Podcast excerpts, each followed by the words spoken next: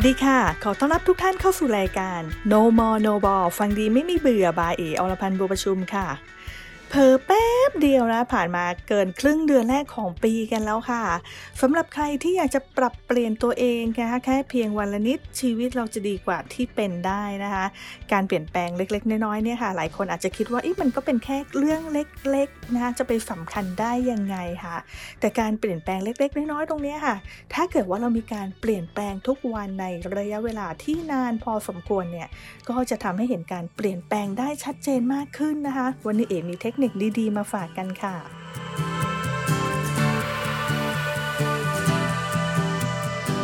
ในช่วงปลายปีที่ผ่านมาค่ะเอได้มีโอกาสอ่านหนังสือนะคะ เพราะชีวิตดีได้กว่าที่เป็นนะะโดยหนังสือเล่มนี้เนี่ยมีเนื้อหาที่น่าสนใจนะด้วยการปรับเปลี่ยนเพียงเล็ก ๆ น้อยๆค่ะ แล้วก็ทำให้เราเกิดเป็นนิสัยที่ดีก็จะส่งผลให้ชีวิตเราเนี่ยดีขึ้นมาได้นะคะ ยกตัวอย่างค่ะ เช่นการมีเงิน 1 ล้านบาทนะเกิดขึ้นได้ก็ด้วยกระบวนการการสะสมเงินเล็ก ๆ น้อยๆมายาวนานในช่วงระยะเวลาหนึ่งค่ะ สะสมอย่างมีวินัยแล้วก็ทำอย่างสม่ำเสมอจนเป็นนิสัยก็จะทำให้เราเนี่ยมีเงินเก็บขึ้นมาได้นะคะ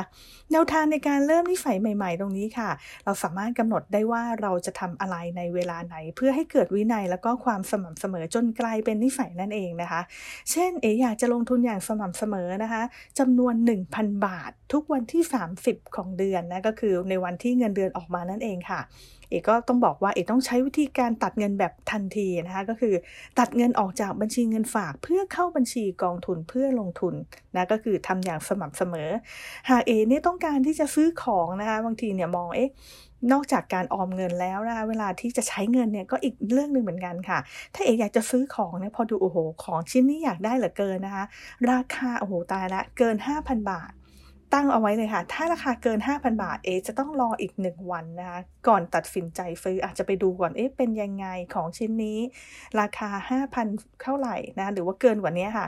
ของชิ้นนี้มีประโยชน์อะไรยังไงบ้าง กลับไปคิดก่อนนะคะ วิธีนี้ค่ะก็จะช่วยให้เราเนี่ยได้คิดอีกครั้งก่อนการตัดสินใจว่าของที่เราซื้อเนี่ยจำเป็นจริงหรือเปล่า เราต้องซื้อในทันทีหรือเปล่า หรือเราสามารถรอได้ไหมนะคะ นิสัยใหม่ที่เราอยากให้เกิดขึ้นนะแน่นอนเลยค่ะว่า จะต้องมีแรงกระตุ้นให้เกิดขึ้นด้วย เพราะว่าเราทำอะไรนะคะเราต้องอาศัยการทำอย่างต่อเนื่องในระยะเวลาหนึ่งค่ะ จึงจะเกิดเป็นนิสัยที่จะสามารถทำให้เราเนี่ยทำได้เองโดยอัตโนมัติ โดยที่ไม่รู้สึกฝืนเลย ดังนั้นนะคะ จึงต้องมีการเสริมแรงโดยการให้รางวัลในช่วงสั้นๆด้วยนะคะ เช่นเอบอกว่าอยากจะมีสุขภาพดีค่ะ นิสัยใหม่ที่อยากจะให้มีนะคะก็คือการออกกำลังกายอย่างสม่ำเสมอ ซึ่งในช่วงแรก ๆ ที่เราจะออกกำลังกายเนี่ยอาจจะรู้สึกว่าโหยากเหลือเกินนะคะแล้วก็ไม่อยากจะออกกำลังกายเลยนะเพราะว่ามันไม่เห็นผลในทันทีค่ะ ผ่านไป 2 วัน 3 วันโหยก็น้ำหนักก็ยังเท่าเดิมเลย ยังอ้วนเหมือนเดิมเลยนะคะ ซึ่งตรงนี้ค่ะ เราไม่เคยคิดเลยนะว่าก่อนหน้านี้เรา กินอาหารอะไรเข้าไปตั้งเท่าไหร่แล้วนะกว่าน้ำหนักมันจะขึ้นมาถึงระดับตรงนี้ถูกไหมคะ แต่ตอนนี้เราคิดว่าโอ้โหตายแล้วออกกำลังกายไปสองวันสามวันต้องเห็นผลในทันที ถึงตอนนี้นะคะ นิสัยที่ไม่ดีเนี่ยมันจะเริ่มออกมาแล้วนะอาจจะบอกอุ้ยเอ๋พักนิดนึงดีไหมกินขนมนิดนึงก็คงได้นะเมื่อกี้ออกกำลังกายไปแล้วนิดนึงกินขนมไปนิดนึงก็คงไม่เท่าไหร่หรอกนะคะ นิสัยที่ไม่ดีตรงนี้ค่ะ จะทำให้เรามีความสุขในทันที นะคะ ก็คือเราพึงพอใจทันทีเลย แต่นิสัยดีๆ เนี่ยต้องใช้เวลานานกว่าที่เราจะเห็นผล ดังนั้นถ้าเกิดว่าเราไม่ต้องการให้นิสัยไม่ดีโผล่ออกมาค่ะ เราต้องทำให้เราเข้าถึงนิสัยที่ไม่ดีเนี่ยยากเข้าไว้ก่อนนะคะ เช่นเราบอกว่าชอบกินขนมจุบจิบอะไรต่างๆ ตรงเนี้ย ก็เอาไปเก็บให้ไกลๆเลยค่ะทำให้เรามองไม่เห็นนะ เก็บในที่เราหยิบได้ยากนะจะต้องแบบปีนตู้ไปหยิบเลยค่ะ หรือว่า เปิดกล่องที่อยู่ในตู้ลึกที่สุดเลยอะไรแบบนี้นะคะ ก็จะทำให้เนี่ยเราไม่อยากจะหยิบขนมอันนั้นออกมาอีกเลย ส่วนนิสัยดีๆ ที่เราอยากจะทำค่ะ ต้องให้ง่ายเข้าเอาไว้นะ เช่น บอกว่าออกกำลังกายค่ะเอกก็บอกว่าออกกำลังกายแค่ 2 นาทีก่อนนะคะ อาจจะให้ออกไปเลยทุกวันวันละ 2 นาทีนะคะ ก็คือเนี่ยพอนานวันเข้าเราเองก็จะรู้สึกเลยค่ะว่า เราสามารถออกได้มากกว่า 2 นาทีอีกนะคะ อย่างเช่น บอกว่าวิ่งรอบบ้าน 2 รอบก็อาจจะเพิ่มเป็น 3 รอบ 4 รอบนะคะ ที่สำคัญคือต้องทำอย่างสม่ำเสมอ แล้วก็ให้รางวัลกับความสำเร็จบ้างนะคะ เช่น วิ่งไปสองรอบติดต่อกัน 5 วันอะ งั้นวันนี้เราก็อาจจะไปนวดผ่อนคลายกล้ามเนื้อกันนะคะซึ่งระยะยาวตรงนี้ค่ะหากเราทำจนติดเป็นนิสัยนะคะการวิ่งนะเราเองก็จะติดการวิ่งค่ะเพื่อให้ได้มีสุขภาพที่ดีนะคะ ซึ่งระยะเวลาตรงนี้ที่จะทำให้เราติดนิสัยที่ดีตรงนี้เนี่ยขึ้นอยู่กับแต่ละคนค่ะ ไม่มีใครบอกได้ว่าเราจะต้องทำกี่วันต้องติดต่อกัน 21 วันหรือเปล่าหรือว่านานกว่านั้น ถ้ากลับเข้ามาถึงในเรื่องของการลงทุนกันบ้างนะคะ ใครที่ยังไม่เคยลงทุนเลยอาจจะรู้สึกว่าโอ้โหมันยุ่งยากนะ มีอะไรที่ไม่เข้าใจอีกเยอะเลย แต่ถ้าเกิดว่าเรามีเป้าหมายในระยะยาวแล้วนะคะ เริ่มปลูกนิสัยการลงทุนตั้งแต่วันนี้กันดีกว่า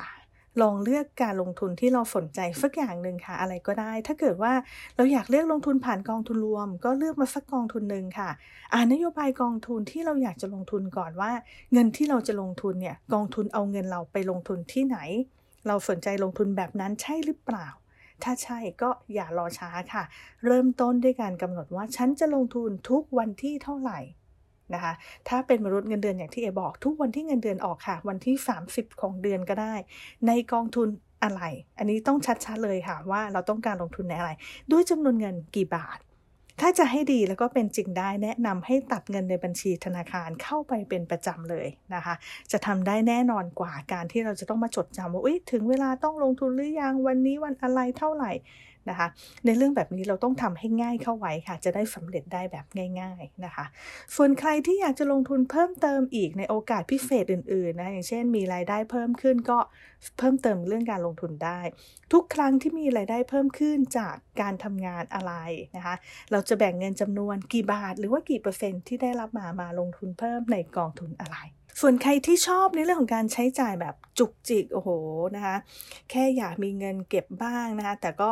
เปลี่ยนเราก็สามารถที่จะเปลี่ยนจากการใช้จ่ายเป็นการเก็บออมเงินได้ค่ะ โดยเขียนสิ่งที่เราอยากได้ไว้อาจจะเขียนไว้บนกระปุกบนกองบนกระเป๋าหรือว่าบนสมุดบัญชีที่เราจะต้องการเก็บเงินตรงนี้ เช่นเราบอกว่าอยากจะได้สมาร์ทโฟนเครื่องใหม่นะรุ่นอะไรเขียนไปเลยจำนวนเงินที่ต้องการกี่บาทแปะเอาไว้เลยค่ะ เวลาที่เราอยากจะใช้เงินนะคะ เราเปิดกระเป๋าออกมาแล้วเราก็เห็น ตรงประโยคตรงนี้ด้วยที่เราเขียนเอาไว้ในกระเป๋าด้วยอีกใบหนึ่งนะคะว่าเราตั้งใจจะเก็บเงินเอาไว้เพื่ออะไรเนี่ย เราจะได้มีสตินะคะเราจะได้นำเงินที่จะใช้จ่ายตรงนี้เก็บออมเอาไว้ก่อน เพื่อที่เราอยากจะได้เป้าหมายของเรานะคะตรงนี้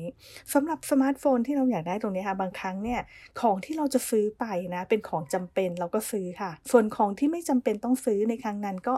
นำมาเก็บออมเอาไว้สำหรับเป้าหมายที่เราอยากได้นั่นเองนะคะ เพื่อของที่เราต้องการ เราก็ทำแบบนี้ไปให้บ่อยๆ ค่ะ จนกลายเป็นนิสัยก็จะทำให้เราเนี่ยไม่ใช้จ่ายของที่ไม่จำเป็น แล้วก็มีสติก่อนการใช้จ่ายในทุกๆ ครั้งนั่นเองค่ะเอาละค่ะ แล้วพบกันใหม่ในครั้งหน้านะคะ กับ No More No b a l l ฟังดีไม่มีเบื่อบายเออรพันธ์บัวประชุมค่ะ หากมีประเด็นหรืออะไรที่น่าสนใจก็สามารถแจ้งมาได้นะคะสำหรับการพูดคุยในครั้งต่อๆไป